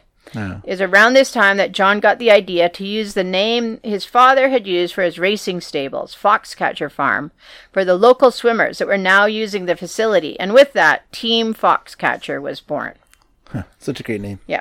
So in 1966, John conceived of the idea of a mini modern pentathlon that featured only three events swimming, running, and shooting. The purpose of the competition was to identify strong athletes who could then be taught and tutored in the more niche events of fencing and riding. So is that triathlon then? Yeah, so this was the beginning of a triathlon movement in the USA when John hosted the first DuPont Triathlon in 1966. John even went so far as to promote himself as the father of triathlon. oh, dear me. Oh, you know, if you just let it happen, it would Yeah. happen. But if you push it, people are not going to be yeah. so receptive to this idea. So, Oh, yeah. it's sad. It's sad It when is. people are like that. You know, it's so needy. awkward. Yeah, Yeah. that neediness, and it just results in something that's very unpleasant. Mm-hmm. So 1967 saw the first of many The U.S. reason I know this is because of my own need- neediness, folks. No. So yeah, 1967 was the first of many U.S. national pentathlon championships that were held at the farm. And it was a per- perfect place because it was already a horse place, Yeah, right? yeah, and then sure. had all this. Like, he had everything there that you needed. so it was at this event Had where he was there. so- yeah, host, organizer, and competitor that Sports Illustrated, who was covering the event, got this telling quote from John. So this is a quote My interest in the pentathlon isn't just for myself. It's such a little known sport, and I think it's high time we won a gold medal or a world championship. Being second is just like all other places, not first. So, in this competition on home turf, John finished 14th individually and did not make the team. Oh dear. Not first, poor guy. So, unfortunately, despite all his hard work, training, support, and investment, John did not make the 1968 U.S. Modern Pentathlon Olympic team. However, Carl Robie, who trained at Foxcatcher, won the 200 meter butterfly, becoming the first Foxcatcher champion. So, John did make it to the Olympics once, but not as an athlete. In 1976, he served as chef de d'équipe for the USA modern pentathlon team in Montreal. So that's something. It is something. Yeah. You know, this is. I'm just thinking of stuff I was going to save for for the the very end, but you know, this just reminds me of Jimmy Williams, where you have a person who could have really created a great legacy for himself, Mm-hmm. but his own personal failings, you know, just got in his way. You know that he just he got in his own way. Yeah. You know, and so rather than create a legacy that would be remembered forever, that Team Fox, Fox Foxcatcher would be like a great, Mm-hmm. you know, a a great. Uh, part of the history of modern pentathlon of, mo- of modern triathlon Yeah, it of- been yeah, a great sports. springboard for so for- many sports. for so really. many a- Yeah. athletes. Instead, it just became this, you know, horror show uh, because of his. You know, some of it's not as obviously some of it's not his fault. I mean, if he was, if he did have serious, you know, psychotic, you know, issues with Mm-hmm. with psychosis or with you know paranoid schizophrenia or whatever, uh, that is not on him. But it's just so unfortunate that it came to that. You Mm-hmm. know. Uh, but even without the schizophrenia, there was still the narcissism and, you know, his constant need for, for approval and, and praise, which, you know, coming from a cold mother, obviously, you know, those are obvious res- results of that, you know, that you just don't get enough praise in, from your, your mother, from your person that you love, you know, that you are born to love. Mm-hmm. And it's supposed to be born to, it's supposed to love you, you know, that's supposed to be your relationship. And then it, you don't get that. You just spend the rest of your life searching for it. And Right. it's just a sad, a sad search because it doesn't really work very well that way. Mm-hmm. Yes, it is a sad story. So he's failed as a horse rider, he failed as a swimmer, Yeah. and he failed as a modern pentathlete. So Yes. Next, he sets his sights on water polo. I hate. I don't like the word fail in this though because I feel like well, I mean, he got up and he was competing internationally. he's so competing. yeah, he's he competing international. skill. But it's not just that. But I mean, he he created the sport in North America. Mm-hmm. You know, he he made modern pentathlon a thing. He created modern triathlon as a way to as a springboard to to pentathlon. Like those Well, are and good even ideas. as a sport itself that is ultimately now more popular than modern pentathlon Yeah. by far. yeah. But I mean, originally, like, but as an idea of this Mm-hmm. is a good way to like find people that we can train for these other niche sports. That's a good idea. Yeah. Mm-hmm. Like those are smart, smart ideas that, you know, like that's not failure. That's success. Uh, it's just unfortunate that that's not the success that he wanted. You know, he didn't want to yeah. be, he didn't want to just be in the background. He wanted to be in the foreground. Mm-hmm. Yeah. You know, Yes. So yeah, he sets his sights on water polo next. Uh, because he was a decent swimmer. he's not going to do water polo. It's, Water polo is an incredibly difficult sport. Well, he thought he might be a goalie because he was too old to start the sport Oh. Yeah. afresh, and he was not viewed as a natural athlete. So No. he was 10 years older than all the other athletes on the team. So he completely sponsored a team on a trip to Europe Yeah. for competition. So they allowed him to be on the team and be the yeah. goalie. Yeah.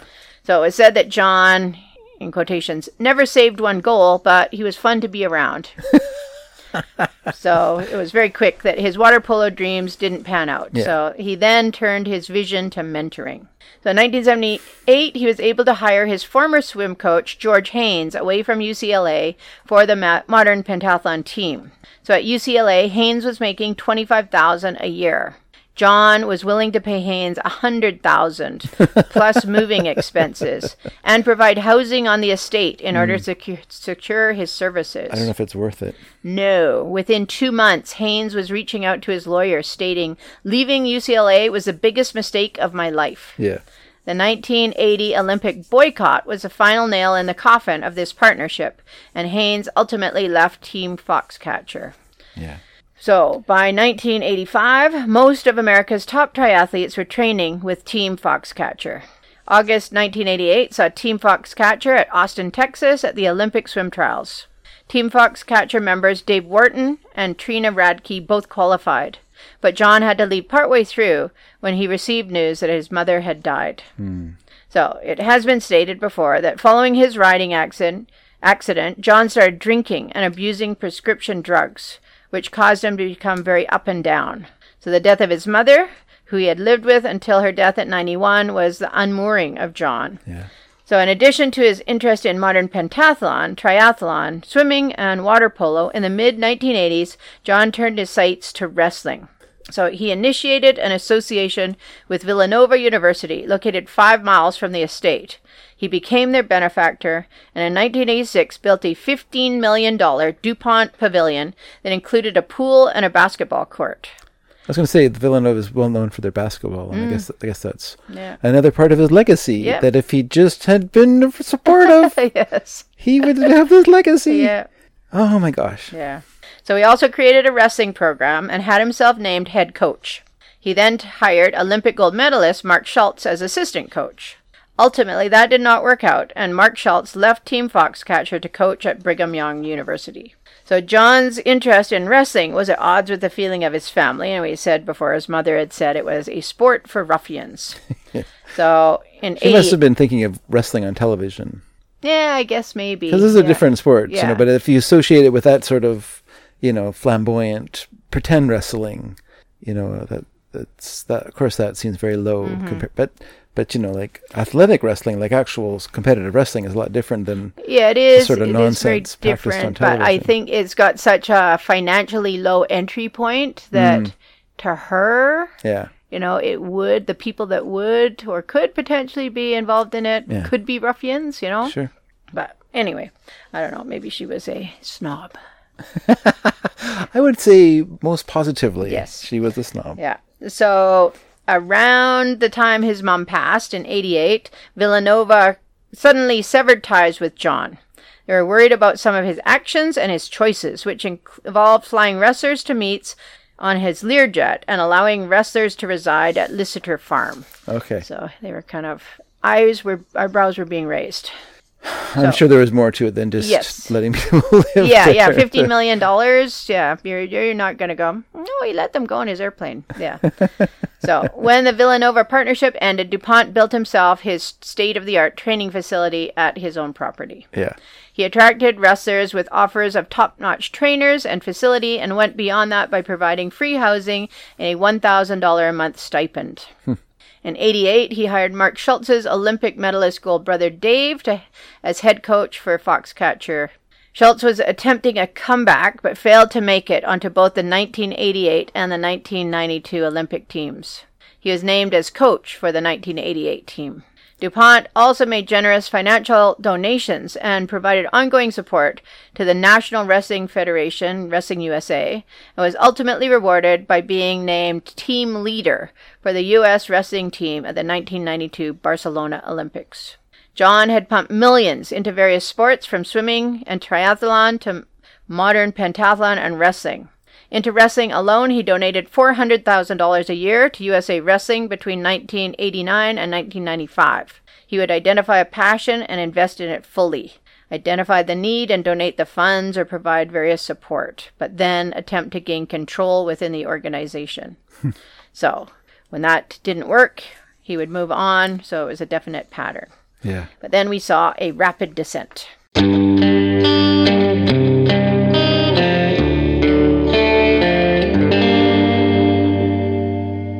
So after his mother's death in 1988, John assumed stewardship of Liseter Hall Farm.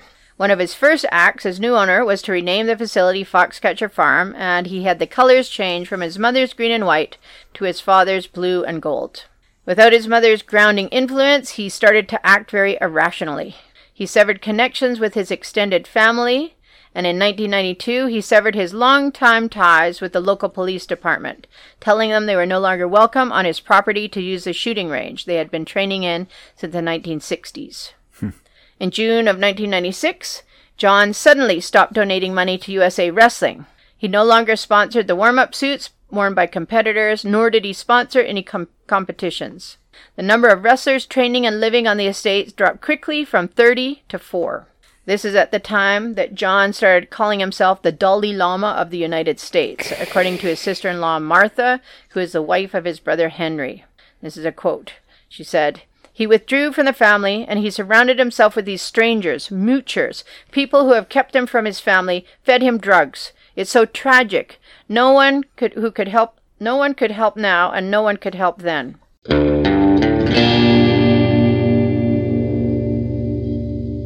Co-prosecutor Dennis McAndrews has stated that DuPont is likely the richest man in the United States to have stood trial for murder. During the trial, DuPont was held in the Delaware County Prison. The presiding judge was Patricia Jenkins. She initially found John to be mentally incompetent to stand trial, then reversed that ruling two months later after he had received treatment at Norristown State Hospital. Testimony was heard in January of 1997. It went on for five weeks, and then followed by a week of jury deliberation. During the trial, DuPont wore his blue and gold Team Foxcatcher warm, warm-ups every day. he was re- represented Branding. by a, pardon? Branding. Yeah. He was represented by a dream team that was headed by national appellate magnate Alan Dershowitz. Dershowitz. Dershowitz. who okay. successfully uh, defended that guy who murdered his wife uh, in New York. You know, the uh, socialite. Oh, yes. Klaus. Klaus von Bülow. Klaus von Bülow, Yeah. yes.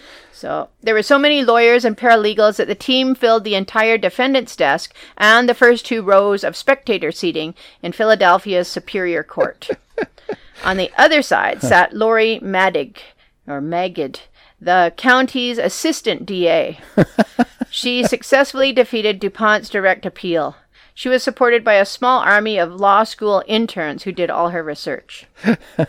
Copious evidence was presented, including brain scans, in an attempt to convince the jury that DuPont had mental issues. District Attorney Meehan uh, said Goodale's testimony showed DuPont was not insane. So there was a quote saying, he says, the discussion about a rapid exit, a return to the mansion, the request for lawyers, a lot of things which are certainly for the jury to determine the significance of, but they are facts which are certainly on the record now. So he said, Resnick, uh, sorry, it was said that uh, DuPont thought he was justified in killing Schultz because his psychotic mind perceived Schultz to be part of an international conspiracy to assassinate him. And that's what he was thinking. Okay. So that was his defense, his claims. Yes. Okay. Yeah. But it's also that he also recognized that the police surrounding his home considered Schultz's death to be a homicide, and that is the key to the issue whether he thought his act was wrong or not. Yes. Yeah. So th- the defense's argument is that because he returned back to his house, Yeah, he took steps To- to, to hide, hide, himself, yeah. and yeah, so and to create a- wasn't insane. yeah, Yeah. yes, because he made he made logical choices. He went, he returned to his home. He locked himself up there. He c- called lawyers to Mm-hmm. c- to to uh, try to to fend off illegal actions. So yeah, no, these are not the acts of a crazy person. A crazy No. person would wear a Napoleon hat and put his arm into his yeah. to his shirt, his hand in his shirt. Yeah. We all know that's what a crazy person does. Mm-hmm. Yeah. And that's basically what the defense lawyers tried to say he was innocent by reason of insanity. Hmm. So, It's interesting that he would go along with that mm-hmm. because that would be like so antithetical to his idea of himself, you know, and so self-destructive as a as a way to think about yourself Mm-hmm. that I, it's hard to imagine him allowing that as a as a uh, defense, Right. You know, and then part of his defense team efforts also involved Goodale, so that was the security guy, Yeah. saying like they kind of pointed the finger at him, saying that almost that they he had pushed him to it. he was the puppet Um, master. Yeah, he they f- he fueled Dupont's paranoia, and he was milking him for money, and there was also the implication that he was a guy that was giving him drugs too. Okay. So, ultimately, the jury decided Dupont was mentally ill, but they also decided he was guilty of third degree murder. Okay. So it was guilty but mentally insane. Yeah. That was the arriving at the sentence. Okay. Um, he acted with malice, but the act was not planned in advance. I would say that's probably true. Mm-hmm. And the judge uh, stated that he was mad and he was bad. Well, that's a good way to sum it up. Yeah.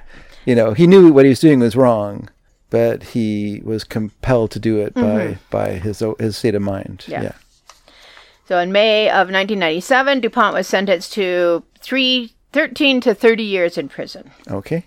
So he quickly moved through three different institutions, and then finally he ended up in the State Regional Correction Facility at Mercer, which is a minimum security prison Sure. north of Princeton, or Pittsburgh, rather. Um, he filed numerous appeals and petitions in an attempt to get out earlier. So the first direct appeal was filed in April of 1999, which was denied, and then he continued to file appeals um, all the way to the Supreme Court, which would not hear the case.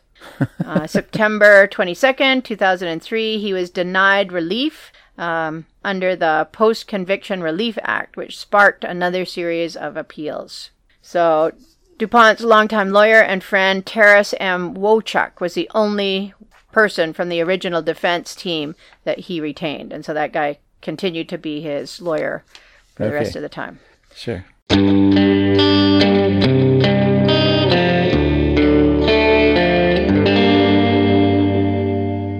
Wochok continued to make weekly, full day visits to DuPont for the decade after his conviction. Hmm. So, of DuPont, the, a member of his legal team co prosecutor has stated that DuPont wasn't crazy, he was a jerk. And then he goes on to say, it's, it's still a quote, some people are just basically jerks. Whether he was born a jerk or was made a jerk, he was a jerk. He was a mean guy.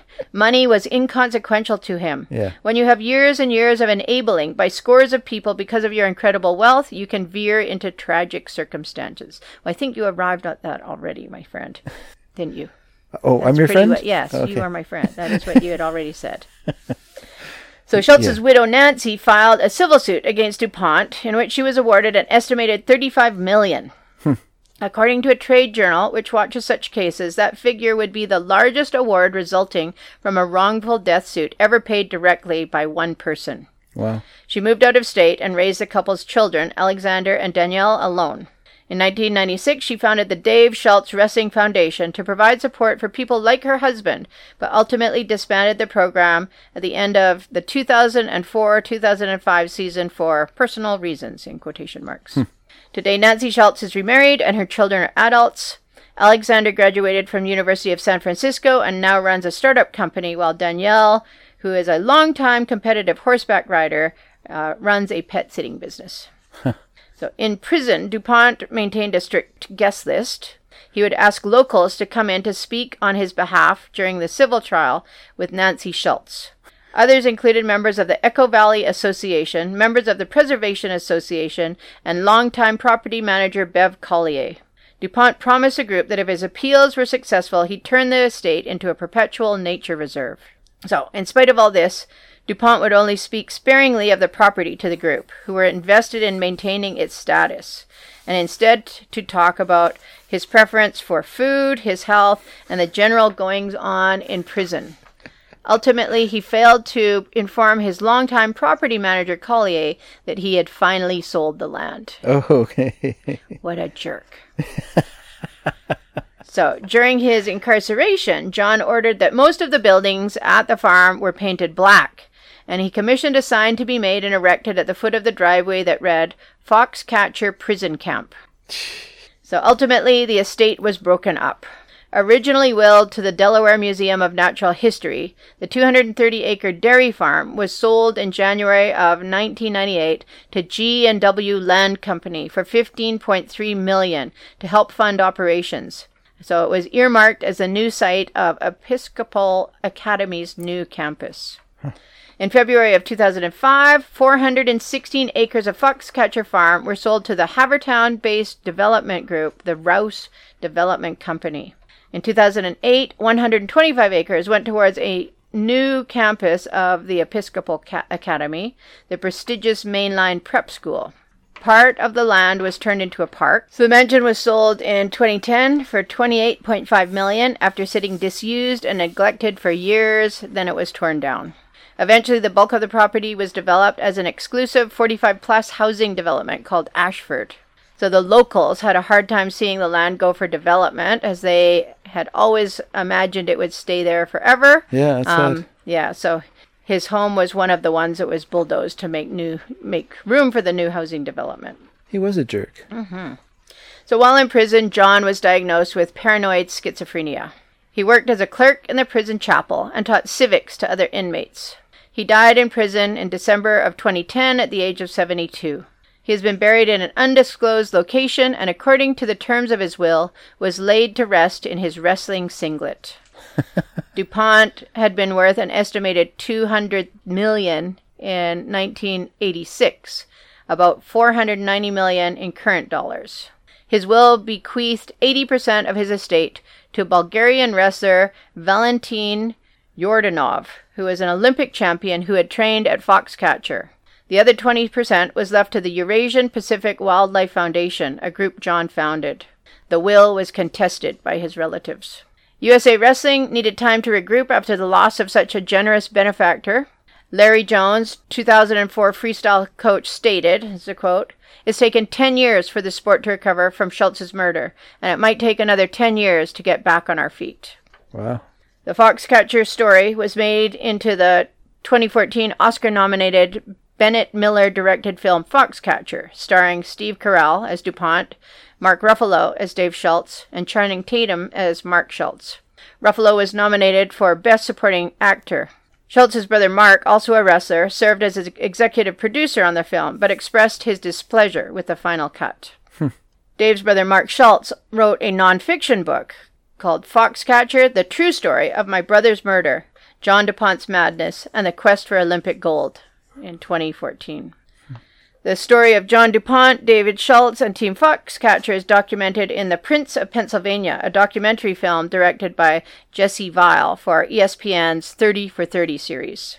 Since Schultz's death, USA Wrestling has hosted the annual Dave Schultz Memorial International Wrestling Meet at the United States Olympic Training Center in Colorado Springs, Colorado. In 1997, Schultz was posthumously inducted into the National Wrestling Hall of Fame as a distinguished member. John DuPont remains the only member of the Forbes 400 richest Americans to have been convicted of murder. Wow. The end. You really gotta murder someone when you're in the the, for, the whatever it is the Forbes Forbes Forbes list. Yeah, Yeah. 400. You really have to murder someone in order to get convicted. Yeah, it's uh, as I- you know. I already said my my thoughts about him and about and and about um whatever else I had said. All that privilege and all yeah, that stuff. Yeah. yeah.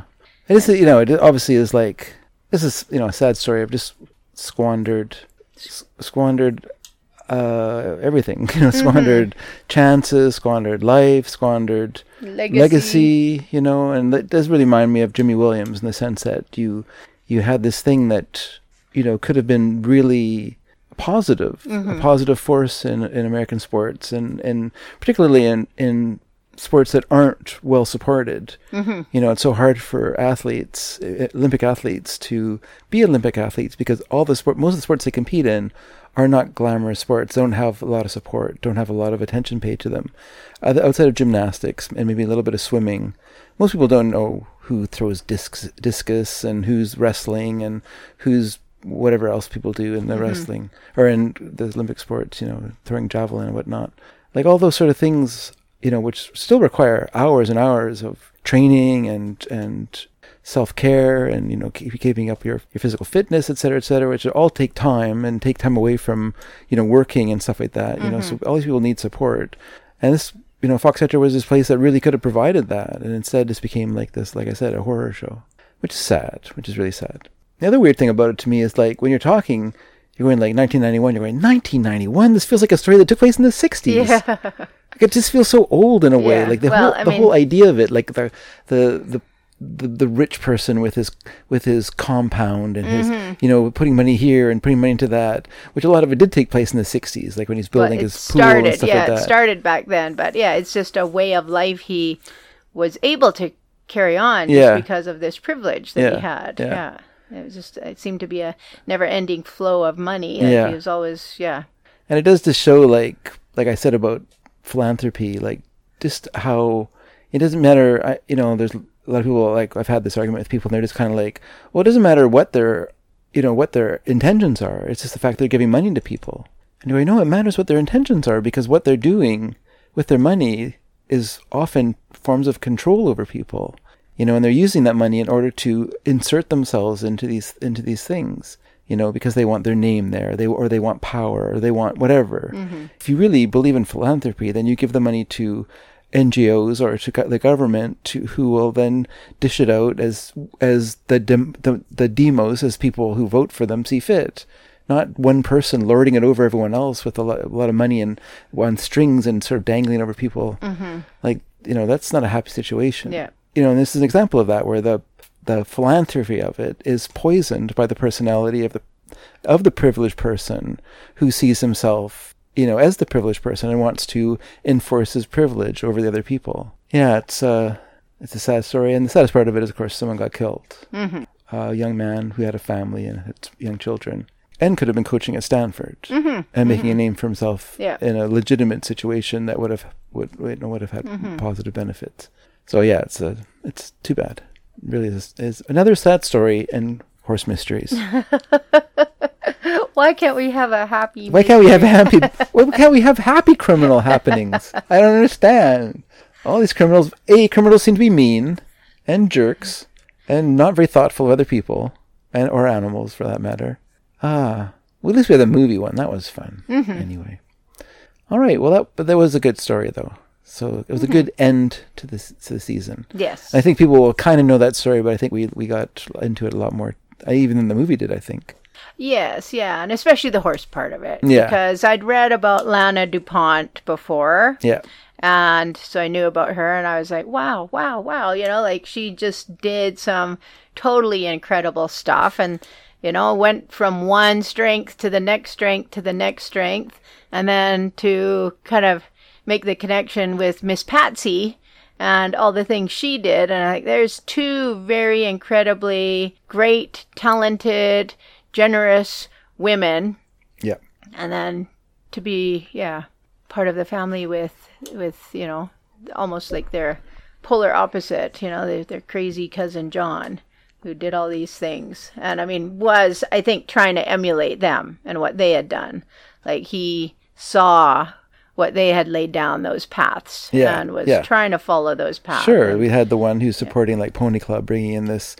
But you see, the thing is, like her ego is not in that situation. She's bringing in an established organization that already has like a, a set, you know, s- practice, Mm-hmm. like a set, you know, course of study and a set way of doing things, and she's not imposing herself on it. She's Mm-hmm. just bringing this in and establishing it, recognizing its value and bringing it in and establishing it, Yeah. and supporting it with her own money. It's different than what he was doing, where he's trying to bend everything to his own will. yeah, and, create he would in, go in and just take it back to you know Himself, That yeah. he literally would build the thing as he wanted it, and then that was his thing. And- Yeah, yeah. yeah. And I think that was the issue. Well, part of the issue with Villanova is just he was too controlling, but also, yeah, it was it was. I think they were worried about the people that he was with, the young yeah, the young yeah. people. So it was great that I think they stepped in and did something about it, Sure. in spite of the money. Yeah, yeah. 'Cause that is pretty rare, really. Mm-hmm. All right. Well, congratulations on another season. Well done.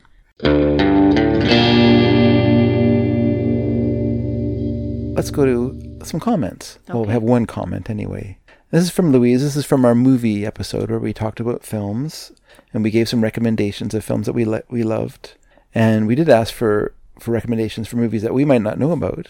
And maybe people felt a bit intimidated that because we both blabbed on and on about movies. So, but what Louise did write in, and Louise said, uh, she said, after hearing Dave recommend horse movies on Sneaky Dragon, I started catching them when they showed up on our movie channels and streaming services. Then I'd look for other horse movies as they made for good comfort uh, viewing during early days of the pandemic. Here are a few recommendations. So from 2019, Ride Like a Girl, based on the true story of Michelle Payne vying to be the first woman to win the Melbourne Cup in 2015. It stars Teresa Palmer, who I know from A Discovery of Witches, uh, and Sam Neill, who you know from Jurassic Park, of course, your favorite film, as the patriarch of a large horse training family. Lezah's smiling over there because she knows I'm lying uh, as the patriarch of a large horse training family, it was uh, the directorial debut of Australian actress Rachel Griffiths. Stevie Payne, Michelle's brother who has Down syndrome, plays himself and, and is a real scene stealer. So a little bit like The Rider, where the where the main character's sister, who also has Down syndrome, has a big part in that film.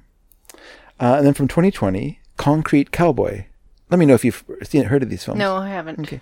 Starring Idris Elba and Caleb McLaughlin from Stranger Things. It's a fictional story of an estranged father and son bonding over horses. It's inspired by the real life African American riding culture of Philadelphia and the Fletcher Street Urban Riding Club, which I have heard a little bit about that, like horses being ridden in the city. I know Yeah, it in there's a- Chicago too. and London as well, in I think uh, Brixton area. I. Okay. think, yeah. Oh.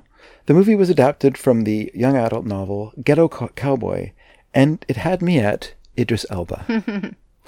and it's the kind of and it's the kind of animated horse movie that Lezah is not into. But for any six-year-olds out there, I would recommend Spirit Untamed from 2021. Set in the Old West, it's about an estranged father and daughter bonding over well, you know. It got mixed reviews from non six year old reviewers, but it's about a trio of plucky, multicultural girls trying to save a wild herd of horses from evil wranglers. Come on, what's not to love about that? You're right, Louise. That does sound fun. And Louise actually wrote because Louise writes Paw Patrol, Yes, and she wrote a whole horse show episode of Paw Patrol as well. that's true. Yeah. A jumping competition, I Yeah. believe. yes, that's very good. All right, everyone. Well, that wraps up another season of Horse Mysteries. We don't seem to have like any set time between the next seasons. It's. No, it'll kinda- probably be after I get back from Australia. So, Okay, yeah. So um, sometime in- late November. late November. Okay, that's cool. So thank you everyone for listening to the show. We really appreciate it. Thank you, Lezah, for all your hard work putting together each episode. Thank you, David, for all your talking at the beginning and during, but great talking, right? no, you always have very insightful things to say, and you raise good points, and sometimes you um, even solve the issue as you did this time. You weren't even halfway through, and you're like, "This is why he did it," and you were right. And also, we'd love to thank uh, Chris Roberts for his wonderful music for for every episode. We don't put his name in the credits because we don't have credits. But if we did, we would put Chris Roberts there every episode. Maybe I should. I don't know.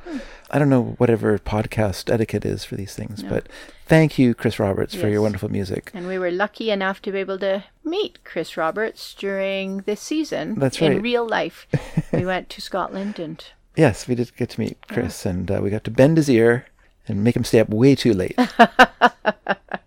so that was uh, lot, but that was a great visit, though. So yes, thank you, Chris, and uh, and thank you for dinner, and thank you, listeners, for listening in, and thank you for your contributions for writing to us. And you know what? I am so out of step with with whatever is going on with podcasts that I have I even looked up to see if anyone's reviewed this show to be honest with you so I have no idea if my regular pleas for reviews has paid off but if you enjoy the show and you enjoy writing reviews of things head over to wherever reviews are written about podcasts on whatever podcast things you listen to and uh, give us a review. write us or or even just give us some stars. Some stars would be great. You know what? And five. Why not five? It's an easy it's a round number right? Isn't it round? Mm, no. it's not a round number?